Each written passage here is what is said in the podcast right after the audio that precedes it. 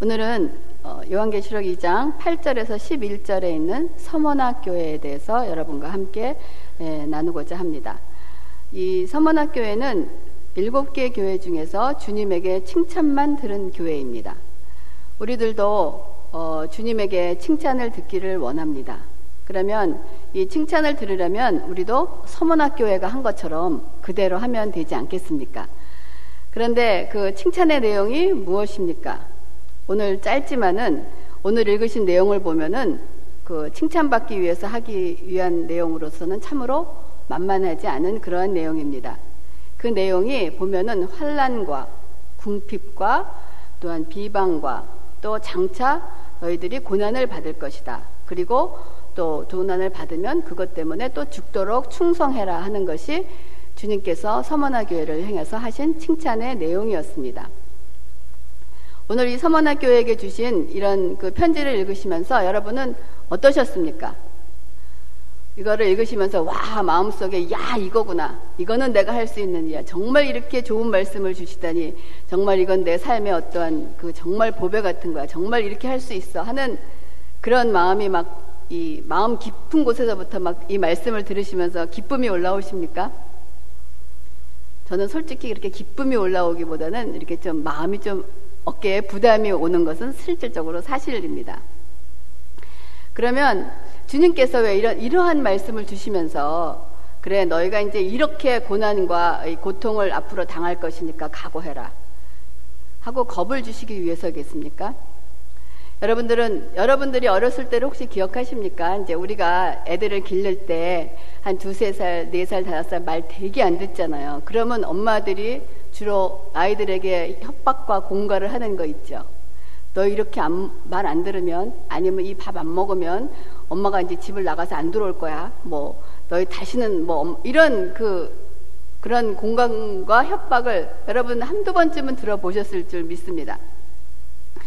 그러면 참 이렇게 생각해 보면은 굉장히 이게 치사한 짓이에요. 그렇죠? 이렇게 힘이 있는 자가 그 힘이 없는 사람의 그 약 약자의 어떤 그 약자의 최대 그, 그 약점을 노려갖고 그거를 하는 거예요. 애기가, 애가 엄마가 없어진다 그러는 게 그것처럼 무서운 일이 어디 있겠습니까? 실제적으로 없어질 것도 아니면서 그러한 거와 마찬가지로 지금 주님이 우리의 약점을 아시고 우리를 그렇게 좀 유치하게 우리에게 지금 겁을 주시기 위해서 이 서문학교에게 그러한 편지를 주셨겠습니까?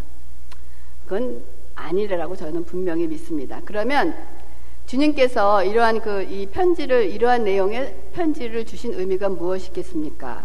오늘은 말씀의 결론부터 내리고 가려고 합니다. 왜냐하면 이게 너무 부담스러우니까 혹시 설교 끝날 때까지 그 부담을 들으시면서 초조해 하시면서 들으실까봐 오늘은 결론부터 이 말씀을 드리고 어, 본론을 시작하려고 합니다.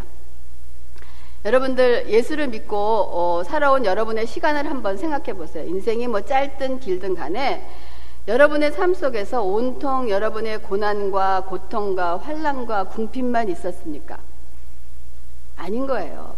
세상에 어떠한 그 이 세상에 오늘 기독교인들이 세상의 물질의 복을 오면서 그냥 너무 복복복복 하는 것도 잘못이지만은 이 고난과 고통과 환란 속에서 있는 것만이 어떠한 예수를 잘 믿는다라고 그 의미하는 것도 사실은 아닌 것입니다. 우리의 삶을 돌아보면은 항상 어려운 가운데만 놓여 있진 않았습니다. 좋은 날이 어떻게 보면 더 많았습니다. 지나 보면은 어떤 상 가운데서 우리의 좋은 일과 감사한 일과 행복한 일들과 기쁜 일들이 많지만은 그런 것보다는 어떤 우리가 인생에 어떤 어려움이 닥치면은 그 많은 기뻤던 것보다는 그 어려움이 사실 우리 가운데 굉장히 많이 남아 있고 인생의 어떤 큰, 큰 부분을 차지하는 것이 사실 사, 사실입니다. 그렇기 때문에 주님께서 지금 이 서머나 교회에게 주시는 말씀은 우리가 지난번에 에베소 교회를 다루었습니다만 그 에베소 교회가 또한 나 자신도 지금 에베소 교회입니다. 그러니까 에베소 교회에게 하신 그 말씀이 있고 또 내가 서머나 교회인 것입니다. 그 서머나 교회에게 주님 주님이 주시는 말씀이 너희들이 앞으로 인생을 이러고 살아갈 때 너희 앞에 좋은 날도 있지만은 이러한 어려움도 있을 것이다. 그런 어려움과 고통의 날이 왔을 때 너무 놀라지 말고 그 일로 인해서 또한 너무 실망하지 말고 그러한 그리스도인들 삶 속에서 그러한 일이 있을 때 너희들이 절망하거나 하지 말라는 그런 위로의 말씀으로서 오늘 이 서문학 교회에게 또 지금 살아있는 우리에게 주시는 주님의 위로의 말씀인 줄 여러분 믿으시기 바랍니다. 그래서 이 서머나라는 그 도시는 터키의 그 에베소의 도시 위쪽으로 한 36마일 정도 위치한 항구 도시였다고 합니다. 그래서 지금도 그 이즈밀이라는 이름으로 남아 있다고 어, 합니다. 그 신약 시대에는 로마 식민지 중의 하나로 서머나 사람들은 로마 황제를 주라고 불렀으며 세상에는 오직 한 명의 황제만 존재한다고 생각을 했던 도시 중의 하나입니다. 그래서 이 서머나 교회는 그 로마의 그 지배를 받으면서 그 로마의 그 신을 섬기는 것 도시 중에서 가장 훌륭한 도시의 몇 개를 뽑는다 그러면은 그 중에 하나에 들었던 그러한 그 도시였다라고 얘기를 하고 있습니다. 하지만 이러한 도시에 그 그리스도인들이 그 세상의 진정한 주권자는 로마 황제가 아닌 오직 예수 그리스도라고 믿고 고백을 한 그 이 그리스도인들의 삶이 바로 지금 서머나 교회의 삶의 그 환경을 얘기를 해주고 있는 것입니다. 그래서 그 당시에는 서머나교회는 예루살렘 멸망 이후에 이곳에 이주해 와서 살았던 유대인들에게도 많은 회방과 핍박을 받으면서 그 황제 숭배의 를 거부하는 그 순교자의 사건이 생기기도 한 교회가 바로 서머나 교회이기도 합니다. 이 서머나에서는 로마 정부와 결탁해서 기독교를 극심하게 핍박했기 때문에 그 사도 요한의 지금 제자이자 서머나 교회의 초대 감독이었던 폴리갑이 황제 숭배를 거부하다가 순교한 사건이 주후 155년경에 일어났다고 역사에 남아 있습니다. 여러분 그 폴리갑은 그 역사학자들에 의하면은 그 이 세례 요한의 아니 세례 요한이 아니고 사도 요한의 제자였다라는 말이 있습니다. 그러니까 이 폴리갑 사건이 AD 한 155년경에 일어났다 그러면 우리가 역사학자들이 이 요한계시록에 쓰여진 게 AD 95년에서 한 100년 고 사이라고 얘기를 하고 있습니다. 그러면 이 폴리갑은 사도 요한이 반모섬에서 일곱 교회에 썼던 그 편지를 읽으면서 신앙생활을 했을 것입니다. 그렇죠? 그러면서 특히 에베소 교회, 서머나 교회, 우리 서머나 교회는 이러한 일이 있을 거라는 것을 읽으면서 아마 신앙생활을 했을 것입니다. 근데 거기에 대부분 보면은 너희들에게 죽도록 충성하라.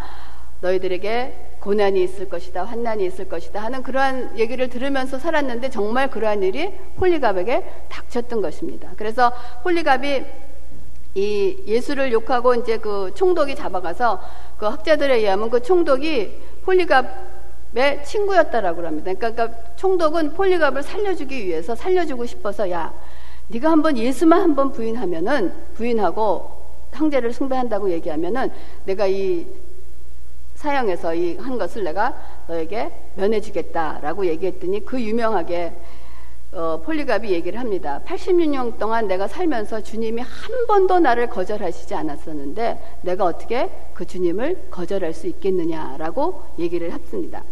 그랬더니 그러면 너 죽는 게 두렵지 않니? 그래가면 내가 너 맹수의 밥이 되게 하겠다. 그랬더니 폴리갑이 뭐라 그랬냐면 불러라. 그럼 나를 맹수의 밥을 하게 하다. 그러니까 또 총독이 더 화가 나서 그러면 네가 맹수를 무서워하지 않으면 내가 너를 불태워 죽이겠다. 화형을 시켜 죽이겠다라고 얘기를 했어요. 그랬더니 그 폴리갑이 더 얘기하기를 그래 나는 이 불에 타서 죽지만은 너는 나중에 영원히 탈 그 불에 죽을 텐데 너는 어떻게 할 거나 하고 그렇게 대답을 한 거예요.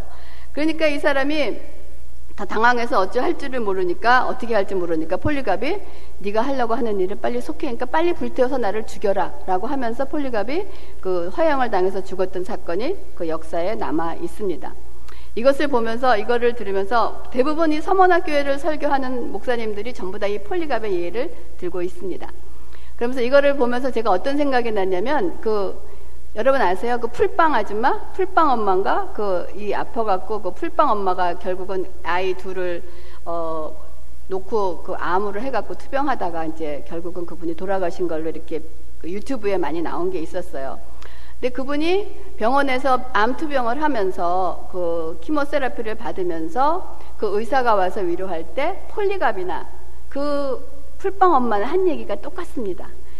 의사 선생님한테 나는 이 자리에서 죽어서 이겨서 괜찮지만은 예, 선생님은 예수 안 믿으면 영원한 그 지옥으로 갈 텐데 저는 그것이 더 두렵습니다. 더 안타깝습니다라고 맞게 했다는 그 유튜브의 그 분의 그, 그 볼 수가 있습니다. 그것이 폴리가비한 순교나 오늘날 우리가 이, 사, 이 땅을 살아가는 순교나 주님 보시기에는 다 똑같은 것입니다. 누가 더 행복하고 누가 더 어떤 것이 무섭고 두려운 것을 그러한 우리의 신앙의 선배들을 통해서 알려주고 있는 그 사건입니다. 그래서 이 서문학교에 주시는 이 내용은 우리에게 네 인생은 온통 홀, 환란과 고난과 핍박과 이런 걸로 됐으니 각오해라가 아니고 우리의 인생에서는 언제든지 그리스도인의 삶 속에서는 그런 것을 만날 것을 각오하고 그것이 우리의 삶의 일부인 것을 받아들이고 그런 일이 올 때 당황하지 말고 받아들이고 감사함으로 그 일을 견뎌내가라 하는 왜 견뎌내가라 하는 그 말씀을 주신 것이 서문학교의 내용인 것입니다. 그렇기 때문에 서문학교에 인사말을 할 때 주님께서 처음이며 마지막이며 죽었다가 살아나는 이가 이르시되라고 얘기를 하시는 이유가 너희가 지금 고난을 받아서 핍박을 받아서 사람들에게 멸시를 받아서 죽을 것 같고 모든 것이 세상에 다 끝난 것 같고 아무것도 아닌 것 같지만은 그것도 또한 내가 처음이요 나중이요 내가 주관하는 것이니 내가 종결자이니 너희들은 걱정하지 말아라 하는 그 뜻으로 서문학교에 편지를 시작하실 때 인사말이 처음이요 마지막이요 죽었다가 살아난 이가 이르시되라고 말씀을 하고 계시는 것입니다. 그러면서 서문학교의 그때 상황은 어땠냐면은 환란과 궁핍을 알거니와 지금 주님께서 우리가 어떠한 환란과 궁핍을 당하고 있는지 알고 계시다는 거예요. 우리가 지난번에 에베소 교회를 얘기할 때도 내가 너희의 무엇을 알거니와라고 한 거는 그냥 우리가 친구를 아는 그런 것이 아니고 주님이 내가 모르는 것까지, 내가 내 자신에 대해서 모르는 것까지 세세하게 다 정확하게 알고 계시다는 그러한 얘기를 하고 있는 것입니다. 그 당시에 서문학교인들의 그 이 상황을 보면은 로마의 압제로부터 압제가 있었고, 그러니까 그 신앙생활에 그런 압제가 있었고, 또한 유대인의 방해와 비방으로 인해서 어떠한 그 경제적으로도 장사를 하거나 물건을 제대로 살 수 없는 그런 형편이었다고 합니다. 그렇기 때문에 궁핍과 환란이 왔던 거예요. 그래서 이 도시 그 도시 자체가 어려운 것이 아니고 이 도시는 항구로서 유명하고 클 뿐만 아니라 그 토양이 비옥하고 농산물 생산성이 높았기 때문에 아주 그 도시 전체가 어, 부유한 그러한 삶을 살지 그 부유한 가운데서도 이 서문학교인들은 그리스도를 믿는 데는 이유로 인하여 모든 경제적인 어려움과 사람으로부터의 따돌림과 이러한 상황을 받고 있었다는 것이 그러니까 예수를 이러한 풍요 가운데서도 예수를 믿기 때문에 세상과 타협할 수 없는 삶을 살다 보니 그러한 풍요 가운데서도 환란과 궁핍의 삶을 산 것이 바로 서문학교인들의 지금 환란과 궁핍이었습니다. 이것이 지금 이 시대를 살아가고 있는 우리의 삶과도 다를 바가 전혀 없는 것입니다. 이러한 그 환란과 궁핍을 살고 있는 서만학교인들을 향하여 주님께서 또한 이러한 오늘날 이 어려운 가운데서 살고 있는 우리를 향하여 주님께서 하시는 말씀이 뭐냐? 실상은 내가 부여한 자라라고 말씀을 하고 계십니다. 실상은 네가 세상 사람들이 볼 때 환란과 궁핍과 고난을 당하고 있는 것 같지만 진짜로는 네가 부여한 자라라고 지금 주님이 말씀을 하고 계십니다. 이것은 하나님 편에서 보실 때 부여하다는 것입니다. 세상 사람들이 판단하는 부여와 하나님이 판단하시는 부여는 큰 차이점이 있다는 거 여러분 아실 줄 믿습니다. 우리 그리스도인들은 언제나 하나님이 판단하시는 그 부여를 누릴 줄 아는 삶을 살아야 됩니다. 이 성경에서 나오는 그 어리석은 부자 얘기가 누가복음에 나오고 있습니다. 부자가 자기의 먹을 것을 창고에 다 쌓아놓고 너무 기뻐서 야 이제는 앞으로 내가 앞으로 평생 먹을 것이 이렇게 쌓였으니까 이제는 내가 멀고 녹으면 이제는 걱정할 것이 없겠구나라고 얘기를 합니다. 그랬더니 뭐라고 대답을 하십니까? 주님의 비유에 오늘 밤에 내 생명을 취하가면 그것이 다 누구의 것이 되겠느냐라고 말씀하고 계시는 것입니다. 그러니까 자기를 위하여 재물을 쌓아두는 것은 하나님께 대하여 부여하지 못한 자라고 말씀을 하고 계십니다. 그러면 하나님께 부여한 자라는 것은 우리가 예수 그리스도로 인하여 우리가 환란과 궁핍과 고난을 받을 때 우리의 생활이 어렵고 손해보는 삶을 살을 때 겉으로 볼 때는 손해보고 어려운 것 같지만은 주님이 우리를 향하여 너는 부자라 라고 말씀을 하고 계시는 것입니다. 그래서 제가 힘들고 어려울 때 좋아하던 찬송가가 찬송가가 204장인가 그게 있어요. 나의 모든 보배는 저 천국에 쌓였네. 나의 평생 자랑은 주의 십자가로다. 나의 모든 보배는 이 땅에 세워진 것이 아니고 하늘나라에 쌓여져 있는 것입니다. 이 땅에서의 물질은 우리가 살아갈 때 우리의 삶을 좀 편안하게 결제적으로 필요한 것이지 그 물질이 우리를 행복하게 하거나 우리를 영생의 길로 인도하는 것은 절대로 아니라는 것입니다. 그렇기 때문에 이 초대교회에 있던 서머나 교회 성도들이 겪었던 이러한 환란과 궁핍이 지금 우리에게 찾아와 있지는 않습니까? 오늘날 세상은 어떠한 모양으로든 우리의 삶을 직접적이로든 간접적이로든 공격을 하고 있습니다. 어, 세상이 부익부, 빈익빈이라는 말처럼 이제는 한국이든 미국이든 이제는 별 차이가 없이 돈 많은 사람들은 점점 돈이 많아지고 또 그들은 세금을 더 적게 내고 반면에 이런 중간층이나 이런 사람들은 높은 세금과 많은 그 경제적인 어려움으로 인해서 사실은 허리띠를 졸라맬 수밖에 없는 사정이 어, 굳이 말하지 않아도 여러분들 잘 알고 계실 겁니다. 여러분의 우리들은 지금 현실에 적혀 있고 여러분들의 부모들은 여러분들이 아실 때는 여러분의 부모님도 지금 이러한 어려움에 그 매여 있는 것은 우리가 굳이 말하지 않아도 될 것입니다.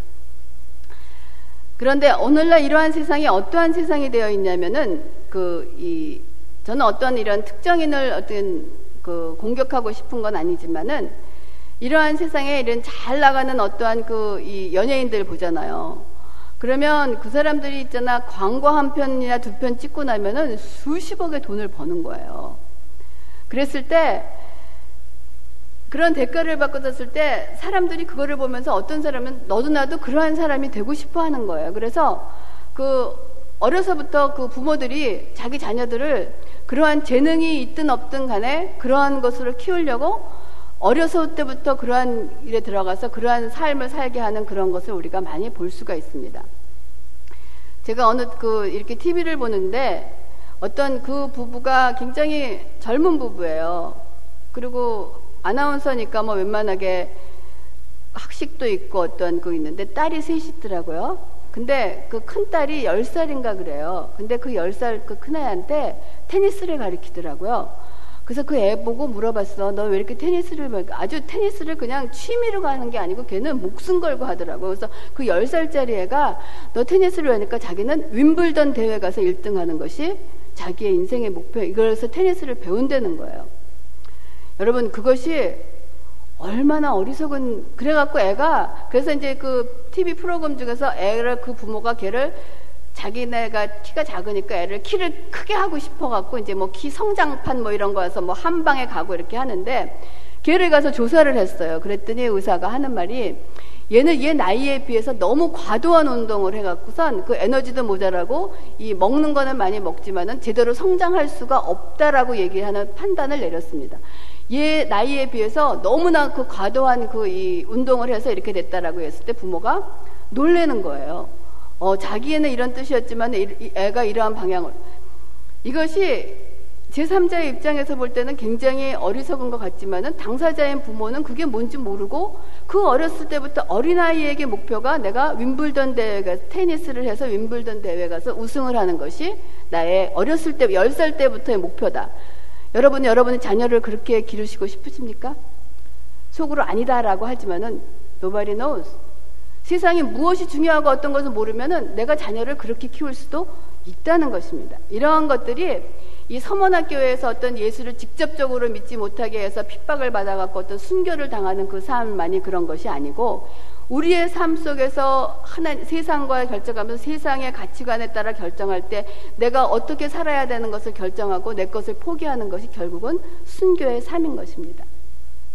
그래서 이러한 것을 볼 때 정말 그 이 세상에서 정말 그 젊은 사람들이 자녀들을 그러한 가치관으로 갈고 있다는 것은 우리가 다시 한번 생각해 봐야 되는 거예요. 그래서 이러한 세상에서 자녀들에게 어떠한 가치관을 심어줄 것이며 이러한 세상에서 어떻게 돈 버는 것이 바른 것이라고 여러분 가르쳐 주시겠습니까?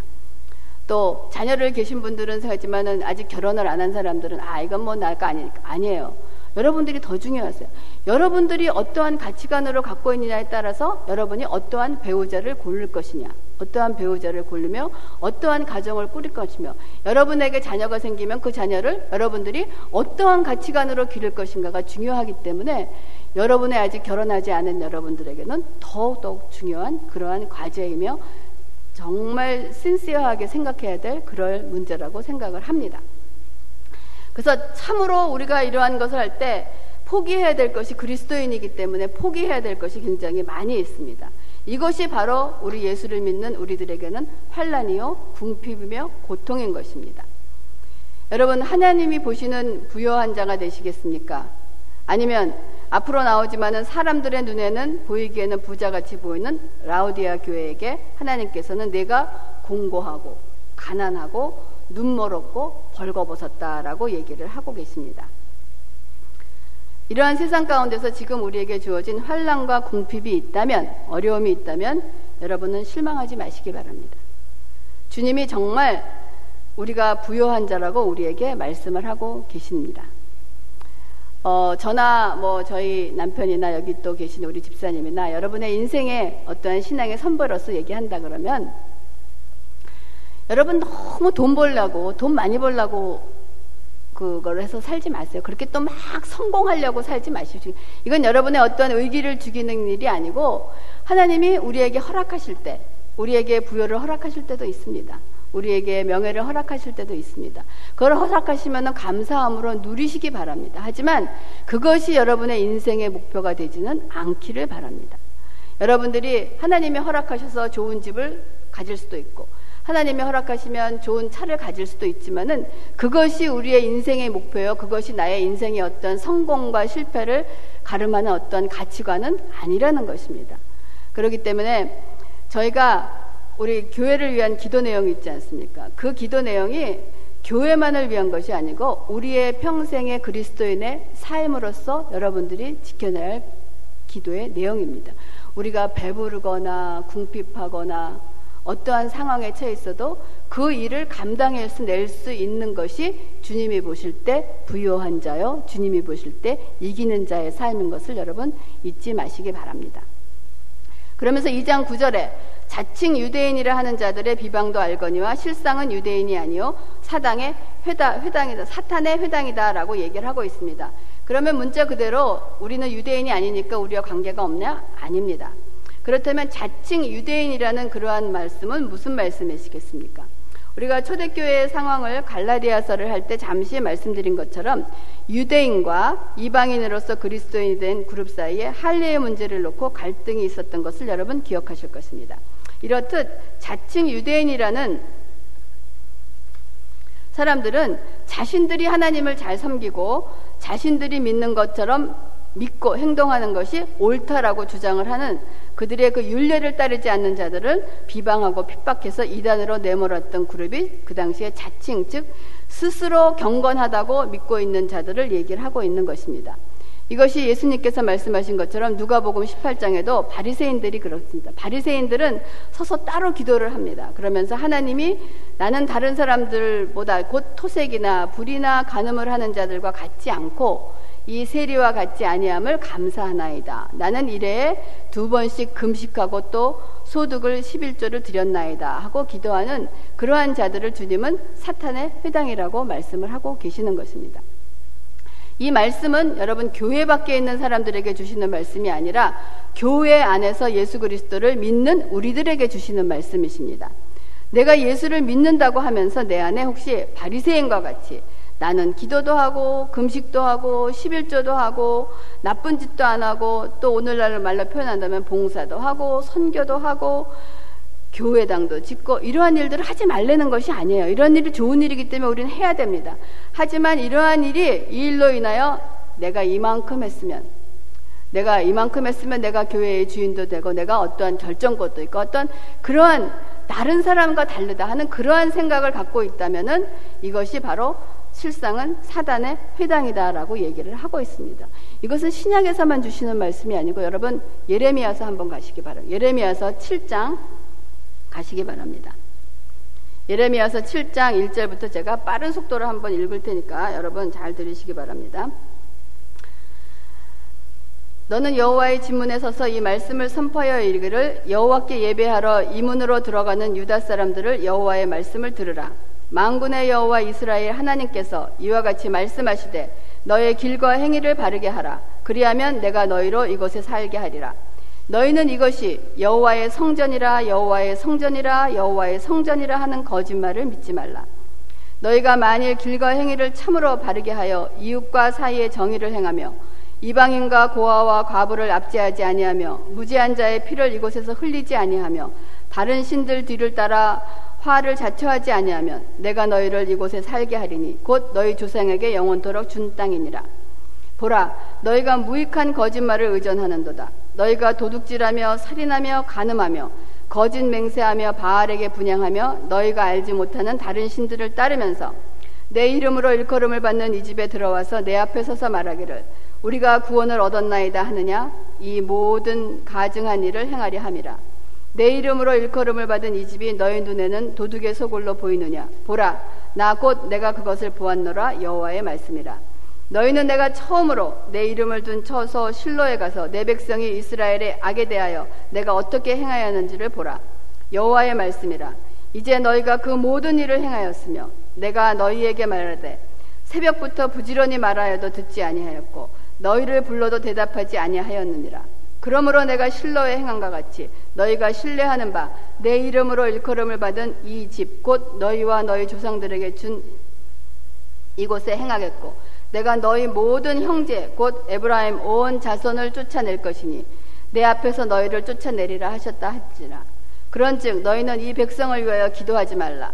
그들을 위하여 부르지도 구하지도 말라 내게 강구하지 말라 내가 내게 듣지 아니하리라라고 예레미야를 통해서 하나님께서 우리에게 주시는 지금 자칭 유대인이요 사단의 회당이라고 말씀하시는 것에 대한 그 예레미야서를 통해서도 우리에게 주시는 그러한 말씀인 것입니다. 그렇기 때문에 우리가 어떻게 하나님을 섬기며 어떠한 마음으로 감사해야 되며 우리가 하는 것을 사, 이 사대교회를 통해서 우리 서문학교회를 통해서 우리에게 주시는 말씀을 다시 한번 마음에 새길 수 있기 바랍니다. 그리고 2장 10절에 너희 장차 받을 고난을 두려워하지 말라. 볼지어다 마귀가 장차 너희 가운데서 몇 사람을 오게 던져 시험을 받게 하리니 너희가 10일 동안 환난을 받으리라 라고 말씀을 하십니다. 장차 받을 고난이라는 것이 장차 고난 받을 고난이라는 것이 우리가 현재형으로 되어 있어요.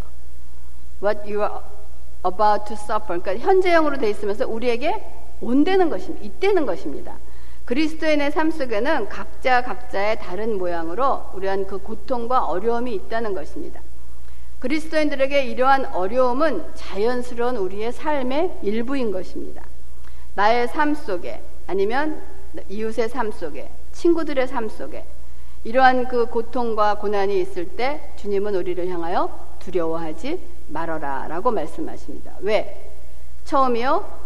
마지막 되시는 분께서 맡아 내 일을 다 내 손에 있고 내가 다 정리하겠다 하는 말씀입니다. 여러분 왜 주님이 두려워하지 말아라 라고 말씀하셨겠습니까? 이 두려움은 사실은 어, 여러분 여러분 두려워하지 않는 사람 없을 거예요. 다 두려움이 있을 거예요. 근데 이 두려움은 어떤 것이냐면 사실 아직 일어나지 않은 일에 대해서 이미 자신이 그 속에 들어가서 걱정과 떨림으로 미리 체험을 한다는 것입니다. 그렇기 때문에 시작하기도 전에 미리 포기하게 되고 주저앉게 되고 그거를 만나기 전까지 많은 그 고통과 어려움이 있다는 것입니다. 저도 작은 일이지만은 그 이 이런 그 두려움이 굉장히 많은 사람 중에 하나 이걸 저도 시, 이 경험을 합니다. 어, 여러분이 아시지만은 제가 이제 요번에 학기 때 그 리서치가 있어요. 리서치가 2예요. 근데 저는 리서치 하면 리서치 원 배울 때 굉장히 힘들었거든요. 뭐 그 용어도 있고 뭐 이거 하는 게 저는 그 이 통계학과 이런 거하고 저거 맞지 않는 사람이에요. 근데 요번에 Research 2가 들어가 있는 거예요. 그러니까 수업이 시작이 되기도 전에 어떠한 제 마음속에 있냐면 야, 이거 앞으로 어떻게 할 것인가? 과제는 어떻게 할 것이며 또 이것도 그룹으로 해갖고선 또 뭐 조사하라 그러면 어떡하냐 또 시험을 보면 어떻게 할 것이며 이 용어도 모르는데 paper를 쓰면 어떻게 할 것이며 또 여러분은 컴퓨터 세대지만은 이 컴퓨터를 통해서 이거 다 할 때 이걸 다 어떻게 과목이 시작도 안 됐는데 있잖아요. 제가 얼마나 많은 이 걱정과 근심을 갖고 있었는지 모릅니다. 그래갖고 이제 사실 지난 수요일 날 이제 첫 시간에 들어갔어요. 들어갔더니요. 제가 생각했던 거하고 전혀 다른 거예요. 그런 용어로 하는 것도 아니고 뭐 하는 것도 아니고 그 이 실라버스를 보면 시험도 없고 아주 제가 보니까 이지고용 할 수 있는 제가 생각했던 그 리서치에 전혀 관계 없는 그러한 제가 그래서 이거를 준비하면서 우리가 작은 일이지만은 우리가 그러한 것을 얼마나 그 시작도 하지 않은 일에 그 두려움이, 그러니까 장차 올 고난에 대해서 우리가 뭐냐면은 미리 그런 걱정을 하고 하는 내 자신을 보면서 서문학교에게 지금 주님이 우리에게 주시는 여러분도 살면서 그런 거 많이 겪었을 것입니다. 겪었을 거고 지금 겪고 있는 분도 계시고 앞으로도 또 겪을 것입니다. 제가 이렇게 얘기를 하고 있지만은 또 어떤 상황이 있지만 닥치지도 않아갖고 또 미리 막 혼자 이것이 우리의 삶의 모습인 거예요. 그러면서 주님이 우리에게 걱정하지 말아라 라고 얘기하는 거 자꾸만 훈련을 쌓아 가시기를 바랍니다. 그러면서 너희 가운데 몇 사람을 오게 던져 시험을 받게 하리니 내가 걱정하지 말아라. 내가 시험을 주면 내가 나가 건져주리라라고 얘기하시지 말 하지 않고 주님은 지금 서문학 교인들에게 뭐라고 하면 시험을 당하라는 거예요. 그리고 너희 가운데 몇 사람을 오게 던져서 시험을 받게 한다라고 얘기를 하십니다. 이거 랜덤으로 추, 이렇게 추지하신다는 거예요. 누가 될지 모르는 거예요. 우리 가운데 몇 사람은 누가 될지 모르기 때문에 이거는 너희 가운데라고 얘기할 때는 우리를 교회를 전부 다 지칭하시는 것입니다. 그렇기 때문에 교회는 여러분 우리 하나의 하나의 공동체인 것입니다. 교회 안에 몇 사람에 해당하는 형제들이 있을 것입니다. 시간과 때가 다를 뿐이지만은 우리가 한 교회 안에서 한 공동체로 살아가고 있을 때 그때 고난받는 형제들이 있을 것입니다. 그럴 때 그 사람들이 마치 하나님 앞에 무슨 죄를 지어서 잘못을 해서 그런 고난을 당한다고 생각할 때가 많아요. 저 사람은 나는 내가 그런 고통을 안 당할 때 저 사람은 나보다 뭔가가 잘못돼서 하나님께 저런 징계를 받을 거지라고 생각을 하고 있는 경우가 많이 있습니다. 하지만 그것보다는 여러분들이 여러분 가운데 몇 사람이라는 것을 깊이 생각을 하시면서 지금 교회 안에 혹시 교통을 받고 있는 그런 분들이 계시면은 그분들을 위해서 우리가 기도하고 우리 자신의 자만하지 말고 그들의 고통이 바로 우리들의 고통인 것입니다. 우리가 그렇게 랜덤으로 했을 때 고통을 당하는 형제가 있을 때 그들과 함께 기도하며 그들의 고통을 함께 동참할 수 있는 것이 한 공동체로서 가는 교회의 사명이기도 한 것입니다. 그랬을 때 우리가 전도서 7장 14절에 보면은 형통한 날에는 우리 우리의 삶 속에서는 형통한 날이 있어요. 형통한 날은 어떻게 하라? 기뻐하라라고 그랬어요. 하나님께서 어떤 그걸 했을 때 여러분 감사함으로 누리시기 바랍니다.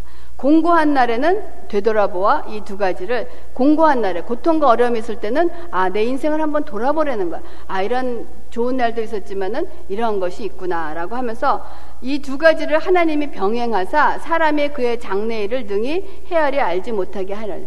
그러니까 하나님이 우리에게 형통도 주시고 고난도 주시고 이거를 자꾸 병행하면서 훈련을 시키시는 거예요. 왜? 사람이 자만할 내 앞날이 어떻게 될지 알 수 없다는 거예요. 그것을 알 수 없기 때문에 그것을 알지 못하게 하고 너희가 이것을 가지고 그 어떠한 삶을 살 때 능히 헤아리지 알지 못하게 함으로써 하나님 앞에 늘 감사함과 겸손함과 인내함으로 살게 하는 거예요. 그래서 오늘 우리가 교동문 읽었을 때 마지막에도 나의 연수가 얼마가 될지 모르지만 그것을 헤아려서 어떻게 살 수 있는지 너에게 지혜를 주십사라고 시편을 통해서 기도를 하고 있는 것입니다. 그러면서 너희가 10일 동안 환난을 받으리라 내가 죽도록 충성하라 그리하면 내가 생명의 관을 너에게 주리라라고 말씀을 하고 계십니다. 그래서 우리에게 너의 가운데 몇 사람을 오게 던져서 시험에 받게 하리라 그러면 내가 너를 구해 주리라라고 하시면 참 좋을 텐데 너희가 10일 동안 환난을 받으리니 너희가 죽도록 충성하라라고 말씀을 하십니다. 그러면 이 10일 동안이라는 것은 어떠한 뜻을 갖고 있겠습니까? 그냥 열흘이겠습니까? 그러니까 이 히브리 사람들은 이 숫자에 가지고 숫자를 표현하면서 많은 상징적인 그러한 표현을 하고 있기도 합니다. 그래서 이러한 10일 동안이라는 것은 어떻게 보면 이 필요로 어떠한 10일을 정해진 그 기간이 있는 거예요. 그래서 우리가 이 새삼교회 기도를 볼 때, 맨 처음에 볼 때, 우리가 하나님, 우리가 그리스도의 장성한 분량에 이르기까지 그리스도인으로 살 때 그 장성한 분량에 이르게 해 주십시오라는 기도가 있습니다. 그러면 저는 그렇게 믿습니다. 하나님이 우리를 향하신 어떠한 그 마스터 플랜이 있어요. 우리가 해야 될 어떠한 과정이 있어요. 우리가 하나님께서 원하시는 장성한 분량의 어떤 분량에 채워질 때까지 우리가 훈련해야 되고 또 기뻐야 되고 어떤 해야 되는 어떠한 그 분량의 양이 있을 줄 믿습니다. 그것이 10일 동안인 거예요. 그랬을 때 그러한 고난이 우리의 삶 속에서 어떤 고난을 겪어야 되고 고난을 통해서 훈련받아야 될 일이 또한 기쁨을 통해서 감사해야 될 일, 또한 어떠한 그 모든 과정 중에서 이수과목이 되어 있기 때문에 10일 동안이라는 것은 우리 모두에게 정해져 있는 하나님의 어떠한 그 분량이라고 생각을 합니다. 그렇기 때문에 이것은 피할 수가 없는 것입니다. 그래서 우리가 고난을 받으면 고난이 오면 너희가 감사하라. 그것을 인내함으로 받으라라고 말씀하시는 것은 우리에게 주어진 분량인 것입니다. 그렇기 때문에 그 10일이라는 그 숫자를 통해서 정해진 기간을 우리가 그 뜻에서 나가야 된다는 것을 잊지 마시기 바랍니다. 여러분이 그 고난을 여러분의 그 이 머리로 피하고 피해서 피했다고 합시다. 피했다고 하면 그것이 없어질 것 같아요? 아니에요. 저도 교회 생활을 해보면서 어떠한 어려움과 어떠한 예를 들어서 어떤 사람과의 어떤 문제가 생겨서 그 사람이 참 어렵게 하고 해서 그 해결하지 못하고 그 사람과 헤어지거나 떠나거나 어떤 그 해결하지 못한 어떤 그런 문제가 있으면 반드시 다른 사람을 통해서 또한 그러한 일을 겪게 하시는 그런 하나님의 그 이 과정을 제가 경험한 적이 있습니다. 그래서 하나님께서 우리에게 어떤 고통과 고난이 주셨을 때는 그것을 피하지 말고 하나님께서 우리에게 감당할 수 있는 힘을 주실 줄 믿습니다. 10일 동안이라는 거. 그랬을 때 여러분들이 그 일을 감당하시면서 어, 기도하시면서 감사함으로 그 일을 받으시기 바랍니다. 그렇기 때문에 계시록 21장 7절에도 하나님이 우리를 향하신 어떠한 궁극적인 목적은 우리가 고통과 고난을 당해서 힘들고 어려운 그러한 삶을 살기 위한 것이 아니고 하나님이 우리를 향하신 궁극적인 목적을 보면 계시록 21장 7절에 이기는 자는 이것을 상속으로 받으리라 나는 그의 하나님이 되고 그는 내 아들이 되리라 하는 것이 그분의 궁극적인 우리를 향하신 그러한 뜻인 것입니다. 그렇기 때문에 여기서 너희들이 그것을 받으면 고난을 받으면 충성하라 죽도록 충성하라라고 하는 것은 죽도록 충성하라는 것은 충성하다가 죽을 수도 있다는 거예요. 그러니까 죽을 것만큼 충성하라는 것은 어떠한 일을 열심히 하려는 것이 아니고 하나님을 붙잡으려는 거예요. 그 믿음을 버리지 말고 하나님을 붙잡으려는 것이 그 믿음을 지키려고 정말 하나님 내가 어쩌면 그 일을 충성하다가 폴리값처럼 그렇게 죽을 수도 있습니다. 어쩌면 우리가 예수 그리스도를 믿고 충성하다가 사업에 실패할 수도 있습니다. 어떠한 일을 하다가 우리가 망할 수도 있습니다. 하지만 그걸로 인하여 예수 그리스도를 배반하지 말며 하나님을 끝까지 붙들었을 때 너희들에게 우리에게 생명의 관을 주시겠다는 하나님의 약속인 것입니다. 이 일곱 교회를 통해서 주시는 하나님의 그 영원한 약속은 세상의 약속이 아닌 우리에게 생명의 면류관과 영원한 영생을 주시는 그 상인 것을 여러분 잊지 마시기 바랍니다. 그렇기 때문에 2장 11절 마지막에 귀 있는 자는 성령의 교회들에게 하시는 말씀을 들을지어다 이기는 자는 둘째 사망의 해를 받지 아니하리라라고 말씀을 하고 있습니다.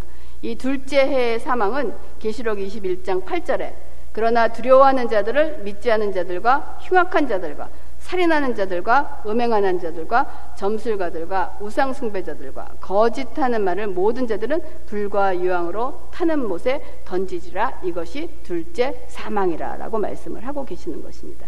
그래서 우리 서머날 교회에게 주시는 이 말씀은 우리의 삶 가운데 혹시 여러분 삶 가운데 힘들고 어렵고 예수 그리스도로 인하여 어떠한 여러분이 손해를 볼 수도 있고 여러분이 나름들에게 비방을 받을 수도 있지만은 그러한 일로 포기하지 아니하고 주님 편에 쓸 수 있는 저와 여러분이 될 때 주님이 우리를 향하여 너희가 부요한 자다라고 말씀을 하고 있습니다. 그래서 여러분의 삶 속에서 힘들고 어려운 일이 있을 때 그것으로 인해 두려워하지 마시고 여러분의 함께하는 자연스러운 우리의 requirement course라고 생각을 하시고 주님께서 힘을 주실 때 함께 걸어가는 저와 여러분이 되기를 주님의 이름으로 축원합니다.